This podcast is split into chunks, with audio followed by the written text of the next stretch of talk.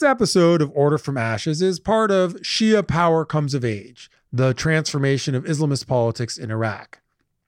In the first episode in this short mini series, I spoke with Sajad Jiyad about the nature of that radical transformation of Shia Islamist politics after the US invasion in 2003 and what the significance of that transformation has been for politics in Iraq uh, and more widely.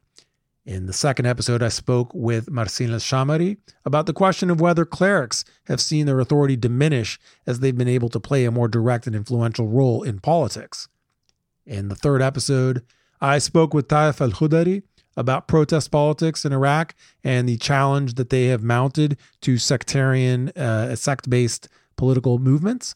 Today, in the fourth and final episode in this mini series of uh, Shia Power Comes of Age, I'm speaking with Ali al Mawlawi about the uncomfortable coexistence of sectarianism and prejudice with the ascent of Shia Islamist factions to the central role of power in Iraq.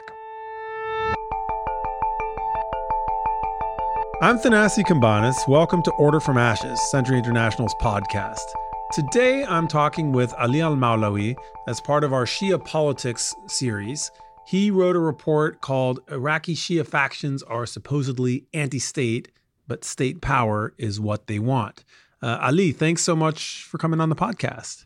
Thanks for having me on. So you wrote this report that uh, that is is in some ways about a common slur levied against uh, uh, uh, Shia Islamist factions in, in Iraq, and and your argument about how we should think about this differently. Start us off by telling us what what is this uh, what is this label anti-state uh, and and how is it deployed and weaponized in Iraqi politics? Sure. So, I mean, in Arabic, the, the term that is used is al-La Dawla, which um, you know can be translated as anti-state. Uh, another way of uh, translating it is um, sort of in common Western academia, you would call it a failed state. So it really refers to the absence of a state, the absence of a functioning state. And um, the term kind of took on, um, you know, uh, it, it, basically became quite common in terms of its usage during the 2019 uh, Tishreen protests. Um, and then it actually developed into a, a, way to describe actors who are perpetuating a failed state. And they call them al-quwa la dawla, um, the forces of the anti-state. So this, so this label uh, is relatively new in uh, post uh, post 2003 Iraqi politics. This isn't this isn't a label that was uh, uh, used in, in previous power struggles uh, between between Shia factions. Not really, no. I mean, there were some references to um, the anti-state prior to 2019, but it really became quite popularized uh, once the Tishreen protests kicked off. So, and this is like complementary to, but a little different from the affirmative uh, cry of the protests, which was uh, uh, Nurid al Watan, we want a state. Uh, so this is like the, the the the flip side of it, which is to describe these uh, these sort of mainstream status quo actors as being you know forces for a vacuum, uh, uh, forces to that are trying to to undermine state authority. Exactly. Yeah. I mean, the, the criticism that was levied by the protesters was that, you know, the ruling elite, and, and specifically, I would argue the, the Shia elite, the Shia Islamist elite, were undermining the state, that they were, um, you know, somehow not committed to the state, not committed to, you know, the pres- preservation of the state. Um, and that's really, I think, the, the thinking behind using that that label against, um, you know, the political elite. So as we go forward, we're gonna we're gonna get into some of your your uh, really interesting analysis on uh, why this matters and and how we should think about it differently. Uh, but first, I want to really lo- locate this discourse in uh, uh, recent Iraqi history because I think part of why this is important uh, is because there has been a long running current of you know essentializing Shia Iraqis as somehow being fifth columnists or not truly patriotic or not really Iraqi. Uh, so, talk to us a little bit about how far back this goes and and this sort of uh, idea, which I, I, I, think became common at least uh, as far back as the Iran-Iraq War of uh, of the 1980s of, uh, of, of uh, you know, during during which Saddam's government often tried to paint Shia Iraqis as uh, somehow Iranian or foreign or or or not loyal. Yeah, so th- these sort of anti-Shia tropes have been around all the way back since the founding of uh, of modern Iraq, and there are you know numerous references to um, you know suggestions that the the Shia of Iraq are not um, they're not even Arab, they're they're Persians, their loyalties lie outside of Iraq, um, they're not committed to to the, the country. And you know, you see this, um, you know, going far, as far back as the, the monarchy period, but it really kind of was heightened uh, during the Ba'ath period. And um, it, it, really culminated in what happened with the um, deportation of, of Shia Iraqis uh, to Iran. They were labeled as taba'iyya, uh, people that have Persian roots that were considered not even Iraqi, even though they were born in Iraq, their parents were born in Iraq, lived in Iraq their whole lives. And they were basically, um, you know, deported to, to Iran with the suggestion that, you know, their loyalties are actually with Iran. They're not even Iraqis. And these sort of tropes, these accusations, they've always really existed. And my, my concern is that, you know, we need to really learn from history. We need to be very weary of anti-Shia tropes, even, you know, in the post 2003 period.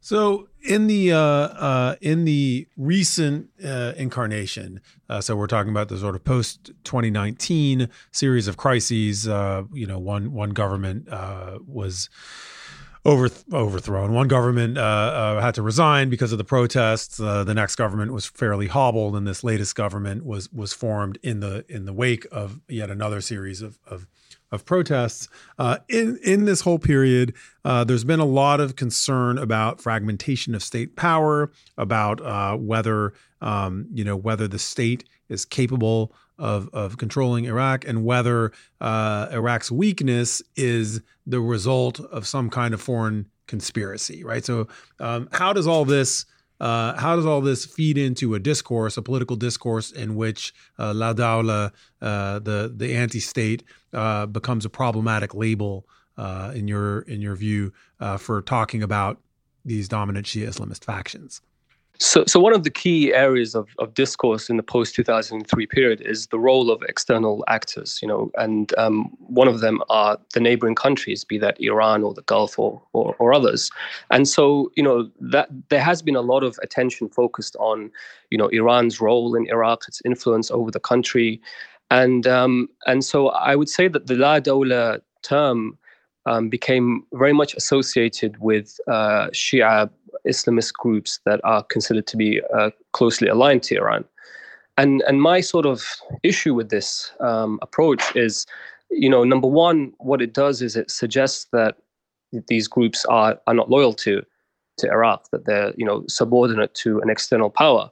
And I think that the real picture is much more complicated, and it really has to do with, you know, issues to do with identity, the fact that you know individuals and groups can have multiple layers of identities. But essentially, I think what the point that I was really making was that all of these groups, whether you agree with them or not, whether you um, take major issues with their political ideologies, with their role in politics, with you know their post two thousand three role in in, in in in power sharing and in running the state you know, at the end of the day, they're all Iraqis. They're not Iranians. They, you know, they they may see themselves as strategically aligned to Iran, but that's very different to calling them Iranians. And I think that for, for me, my my issue is that if you want to have uh, you know a constructive discourse about the role of Shia Islamists in Iraq, then it needs to be done in a much more, um, shall we say, constructive way, um, and using you know these sort of labels, um, Dawla, forces of the anti state, it doesn't really raise the level of debate. Um, all it does is it kind of um, you know puts people against each other. It, it, it it creates divisions between people within society and it doesn't really lead to anything. And at the end of the day these groups aren't going anywhere. They're, they're iraqis. They have their you know deep roots within iraqi society. And i think we just need to have a much better quality of debate over the role of these groups in Iraq. Well, so one one one question I have is, you know, who who really is using this kind of concept? I mean, is it other establishment uh, uh, Shia Islamist parties that have their own militias that are using it against uh, their own rivals? Is it uh, uh, fringe groups that have little power but have some kind of intellectual capital? Like, like so. In other words, what's where does this uh, where does this discourse where do these labels live uh, in in Iraqi uh, political uh, uh, discourse and culture these days? I mean, they live everywhere, really. And in terms of the Tishreen protests, the, a lot of the protesters were using that, those labels against um, these groups. But then, you know, even um, during the 2021 elections, during the campaign, there were there were Shia, um, you, you know, groups, parties that were also using uh, these labels against their rivals, um, and so it's almost become normalized to to you know to use this term. Um, it's I mean you know I don't want to put too much emphasis on the term in the sense that it, you don't hear it all the time. It's not that you, you're constantly being bombarded with this term, but for me it's an illustration of the the nature of the discourse in Iraq, which really needs to be corrected. Yeah, I mean, you know, the the the, the counter argument here is that uh, is that is that this discourse is not the problem. The problem is the the terrible behavior and the bad actions of these armed groups that are, you know, mafia uh, mafia cartels with their own uh, militaries uh, that that sort of operate under the under the banner of supposedly being Shia Islamist factions, but but in in reality they are you know uh, violent interest groups that uh, aren't really uh, concerned with representing anybody, uh, whether they're their their supposed uh, you know Shia Islamist constituents or or any other uh, swath of the Iraqi public. So you know I I, I do wonder like. Um, you know, is the problem the discourse or is the problem the abuse of uh, uh, the the abuse in practice by all these factions? And you know, when I when I look at your uh, your sort of analysis of, of of the space, one of the things I'm struck by is that uh, that really this this label uh, either has been or can be applied to literally every single one of the major status quo factions, right? So uh, not just not just the ones that are perceived as being close to Iran, but literally all of the uh, powerful Shia Islamist factions, um, you know, could could quite, uh, I think. Uh, uh, plausibly be described as acting to undermine uh, the, the operation and function of state institutions, not not as foreign agents, but simply as self-interested self-interested agents. Absolutely, I think that's a completely reasonable point to make, and I, and I do say in the paper that I that I think that if the term was used to identify practices that were un- undermining the state, then sure, I wouldn't have a problem with the use of this term. But the problem with, with it is that it's used exclusively against um, you know Shia Islamist groups, and what that does is that kind of labels not just Shia Islamists, but I, in my view, I think Shias more broadly um, with this label of you know not being committed to the state, um, having their loyalties lie outside. And I always think back to history and you know these tropes that we initially talked about. You know, um, the danger is with this discourse is that it perpetuates these these tropes, these anti-Shia tropes, and then you have you know Shias who are not even Islamists, who are maybe just religious but aren't even politically active, who who also get labeled and tarnished with, with these terms. But I, I completely take the point. I mean, I think it's it's perfectly legitimate to take a look at these groups and and break down exactly what what is it that they're doing, what kind of behaviors are they engaging in that are, completely self-interested, that have nothing to do with um, preserving you know Iraq's interests, that um, are actually damaging Iraq's reputation um, both you know domestically and abroad, and and this is a perfectly reasonable discourse to have. I think that's a that's a really important point, and uh, and I guess I'd I'd underscore. Uh, historically there's there's a lot of uh, a lot of sectarianism in the region and in Iraq that sort of masquerades as not being sectarian, right? So you know, pre two thousand and three, there was a a veneer that the, you know that the that the regime was somehow not a sectarian regime, even though it was a, a you know a not just a Sunni regime, a Sunni inflected regime, but one that was was oriented around one particular clan and family. But there, anyway, we don't need to get lost in the weeds. Uh, but you know, it's certainly my my contention that a lot of sectarianism, in particular anti-Shia uh, sectarianism by uh, by Sunnis, has been carefully phrased so that you know in a sort of legalistic sense uh, uh, its its practitioners can claim that they're not being sectarian right? That they're being nationalist that they're being secular and they're being somehow unfairly painted as sectarian.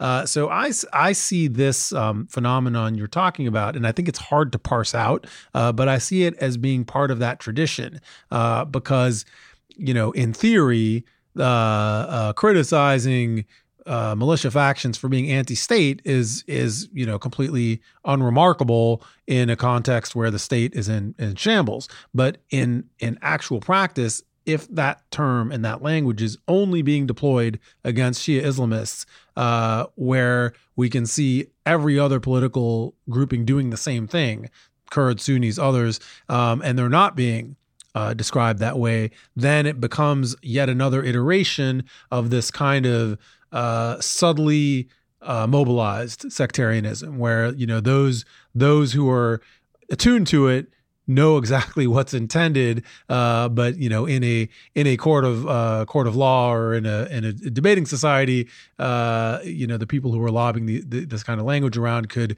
could uh, claim um, uh, maybe uh, dishonestly that, that that they didn't have any sectarian intent. Is that is that is that a fair is that a fair sort of take on on what's going on here? Absolutely. I mean, this is exactly what I'm trying to get at. I mean, you know, bigotry often comes in in very subtle forms, um, whether that's you know anti-Semitism or racism or you know sectarianism. It's often um, manifested in in very um, subtle forms, in, in the form of dog whistles. And th- this really is essentially what I'm concerned about: is that the language that is used in discourse to critique Shia Islamists um, is, is is highly problematic. And and the La Dawla term is just one of many that I would suggest is is problematic. All right, we'll be right back after a short break. I'm Thanasi Cambanis, and I'm speaking with Ali Mawlawi. You're listening to the Order from Ashes podcast from Century International, and you can find Ali's report uh, as part of our Shia Politics project on the Century Foundation's website, tcf.org, and the report is titled Iraqi Shia factions are supposedly anti state, but state power is what they want. We'll be right back. Today's world is changing faster than ever. Old rules don't apply, and the new rules haven't been written. At least not yet. I'm Rohan Advani, and I produce the Order from Ashes podcast at the Century Foundation, a leading progressive think tank that promotes peace, cooperation, and equality at home and abroad. On Order from Ashes, we try to make sense of a new international system in which America no longer dictates the global order. Join us as we talk to activists and analysts on the front lines of the most pressing issues in international policy.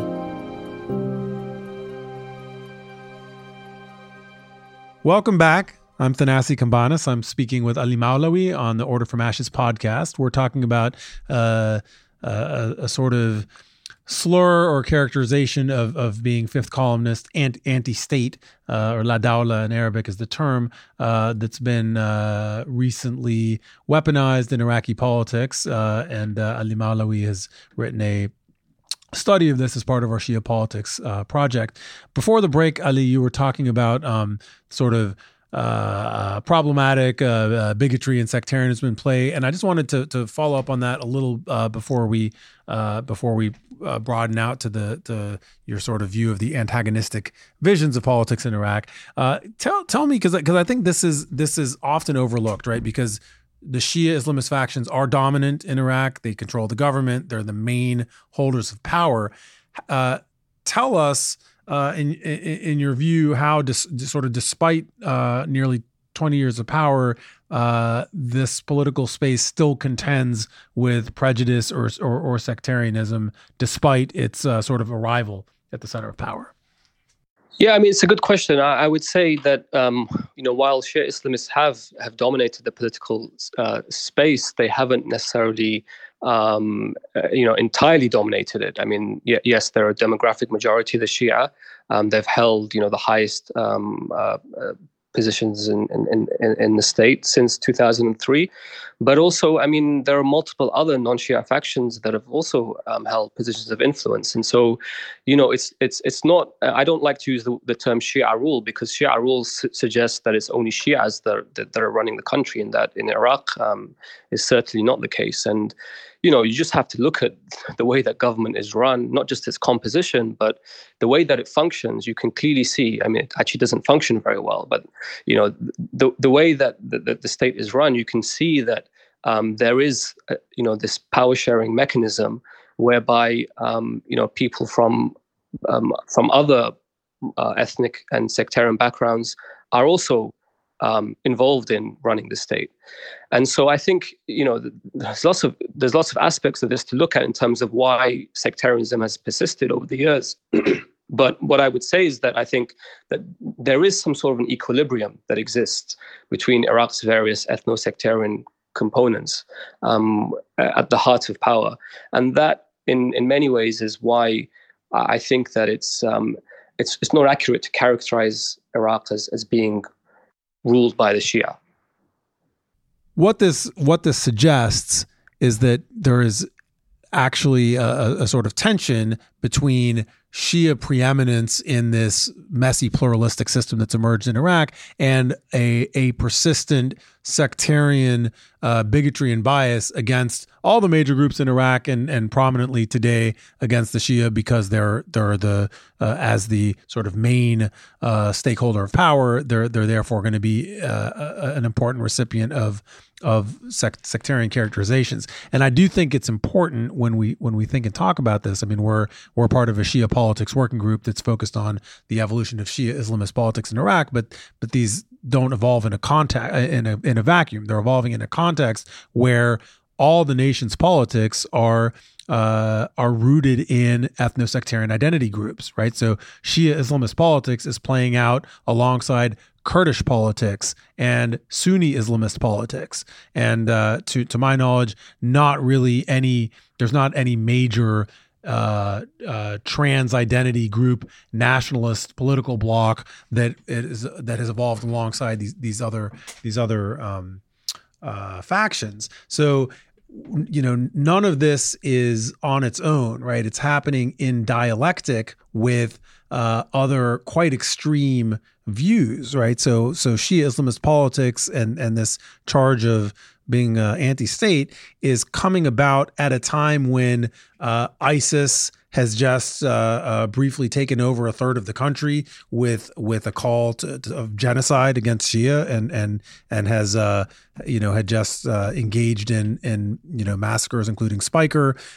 so you know there and, and there was the the Kurdish independence referendum. So we're we're in a we're in a context where um, every major group is is going to various uh, lengths to uh, uh, to both undermine state authority and define themselves in a sort of maximalist way by their ethno sectarian uh, identity group, and and I think in that context it becomes uh, it becomes clearer why you see this as a problem, this kind of language, because even though the Shia are so maybe first among equals in terms of government power, uh, they're still uh, uh, even you know as recently as uh, uh, 2017 or 2018 facing uh, violence at the hands of, of Takfiri sectarians who believe that that that that Shia Iraqis don't deserve to live.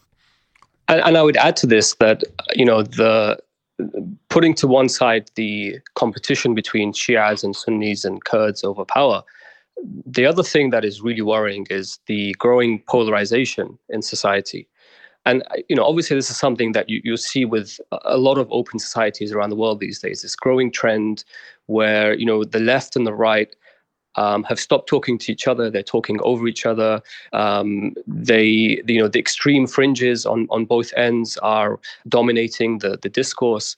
And I think this is the same in Iraq. There's this growing trend where, um, you know, um, you have people on both ends of the spectrum that are using rhetoric that is extremely divisive, that is extremely toxic, and it doesn't. Um, it, it doesn't help move the discourse in the right direction. And and my concern, one of my main concerns in, in all of this is about Iraq's stability. I mean, Iraq is still a fragile country, and um, you know, while it is a sign of a healthy society that you have, you know, free and open debate, and that you know, you, if you turn on uh, the TV in Iraq, you can find uh, political views expressed in all different directions.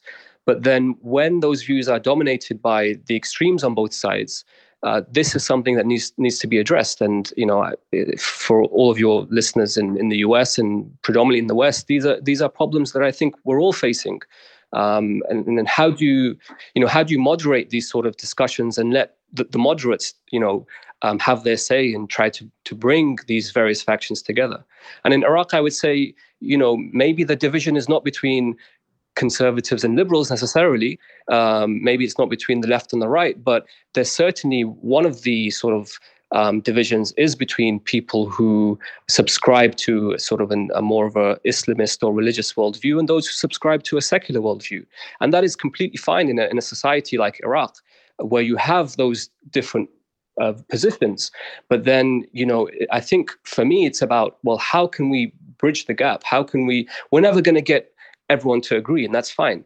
But you know, how can we get the discourse to a level where it's constructive rather than destabilizing for the country?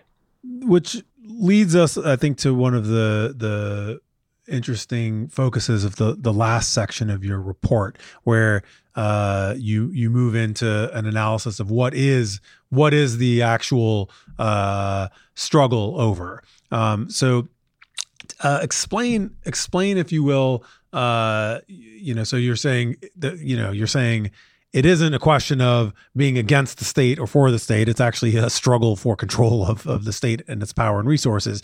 Uh, so tell us how you affirmatively characterize this discourse. And I think you uh, you cite the example of the Dawa Party as an illustration of of, of a better way of understanding this tension over what what these uh, factions really are fighting over. Yeah, so really, in my estimation, the the struggle is not between those who believe in the state and those who don't. The struggle is over the identity of the state, and by that I mean you can break down state identity into many sort of constituent parts. But you know, one of them, for example, is the role of religion. I mean, it's a highly contentious issue. To what extent should religion play a role in, in politics or should it be something that people practice in their homes or in their mosques or, or churches? That's a huge issue. Again not exclusive to iraq.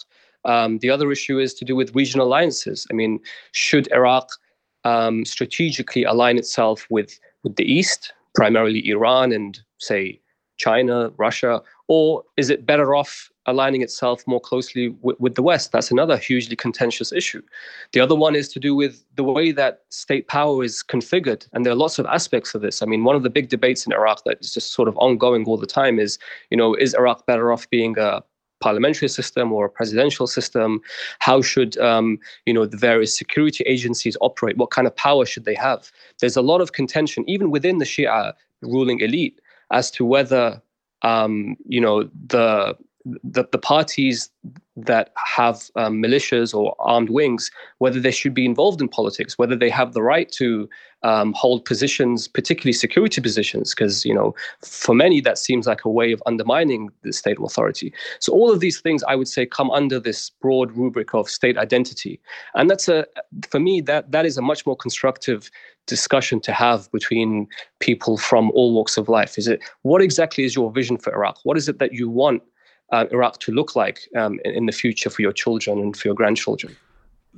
Another uh, element of this, which I wanted to to see to, to see what you thought of, is uh, in my in my estimation, every major faction in Iraq has uh, has worked to actively undermine central state authority, right? They're they're you know cannibalize you know the Sadrists cannibalize state bureaucracies in order to uh, enrich their coffers. Some of the uh, smaller, you know, militia-centered groups are are eager to undermine state authority so that their weapons can't be uh, controlled by a central authority. Some of the bigger part, I mean, you know, Maliki famously, while he was in power, tried to uh, uh, create as much centralized authority under his own power as he could, and then once he was out of power, became you know another entropic player, uh, helping keep keep the state fragmented. And this goes for the for the major Kurdish factions and the major uh, uh, Sunni players as well. There there isn't any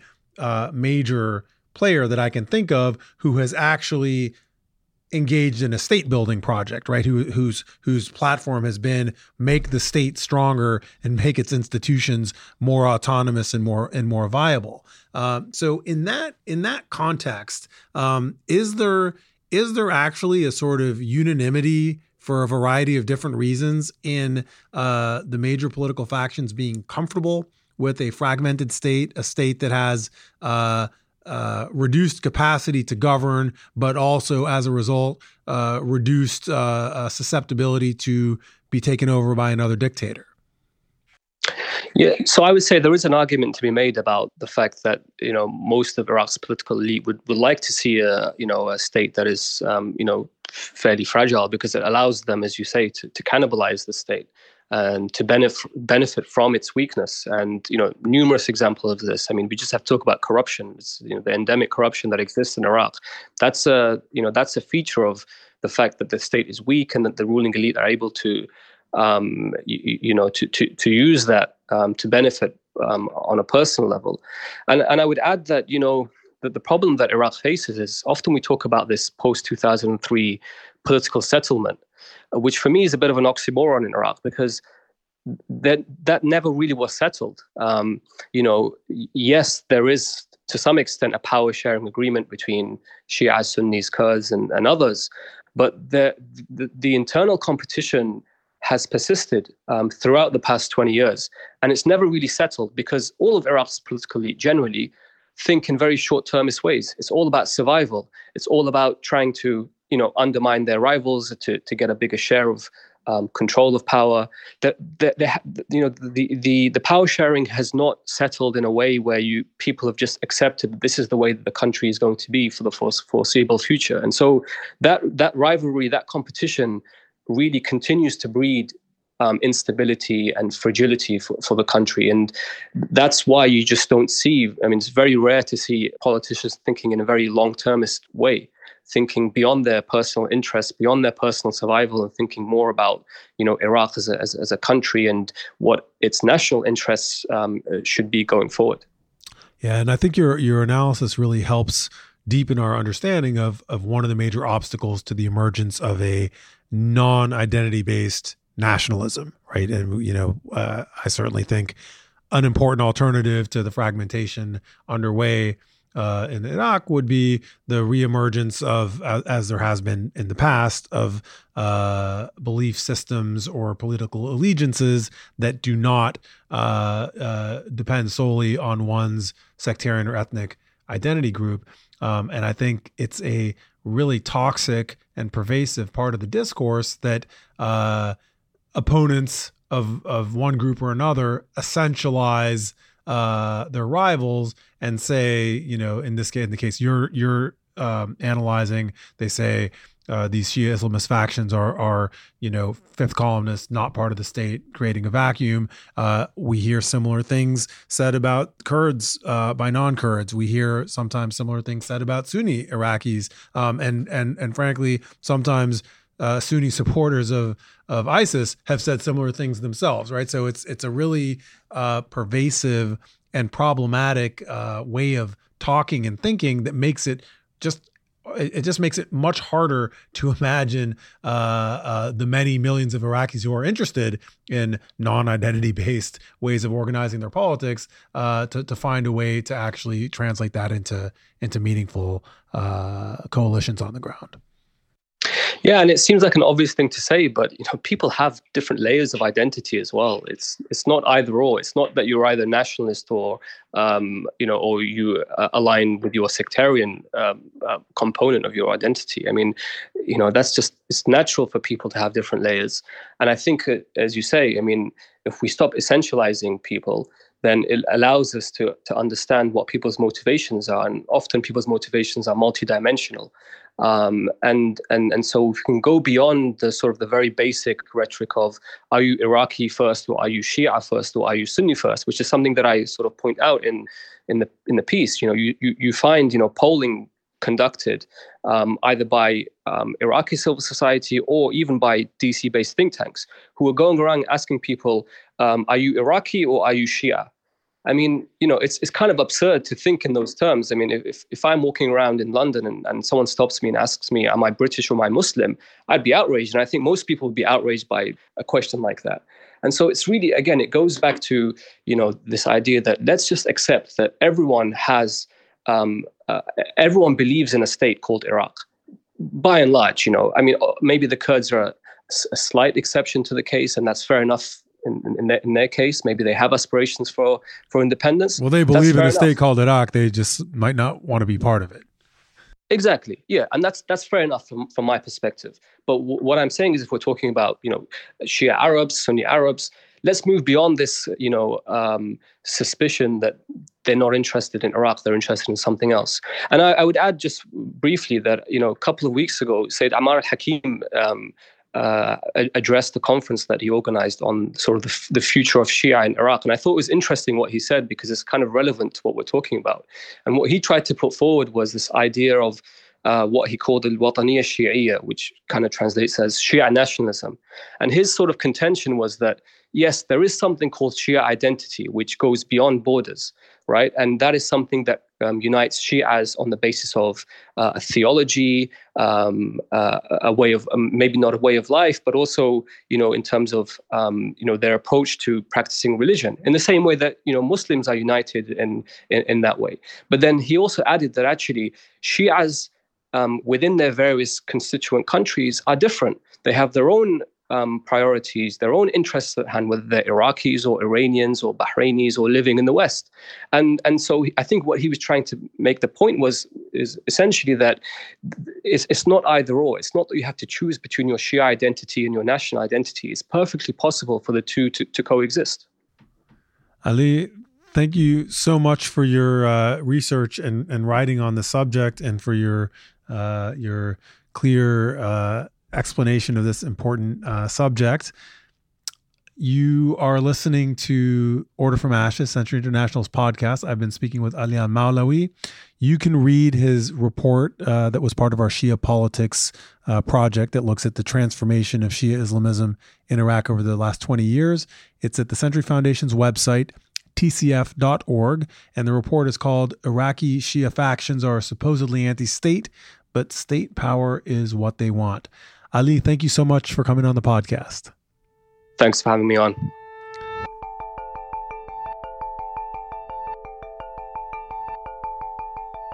The Order from Ashes podcast has been brought to you by Century International. Our work builds on more than 100 years of commitment to international peace, security, and governance at the Century Foundation. We are independent, critical, and progressive. For more information about Century International's work, please visit tcf.org or follow us on Twitter and Facebook. We depend on audience feedback to reach new listeners. If you like what you hear, please leave a review wherever you get your podcasts.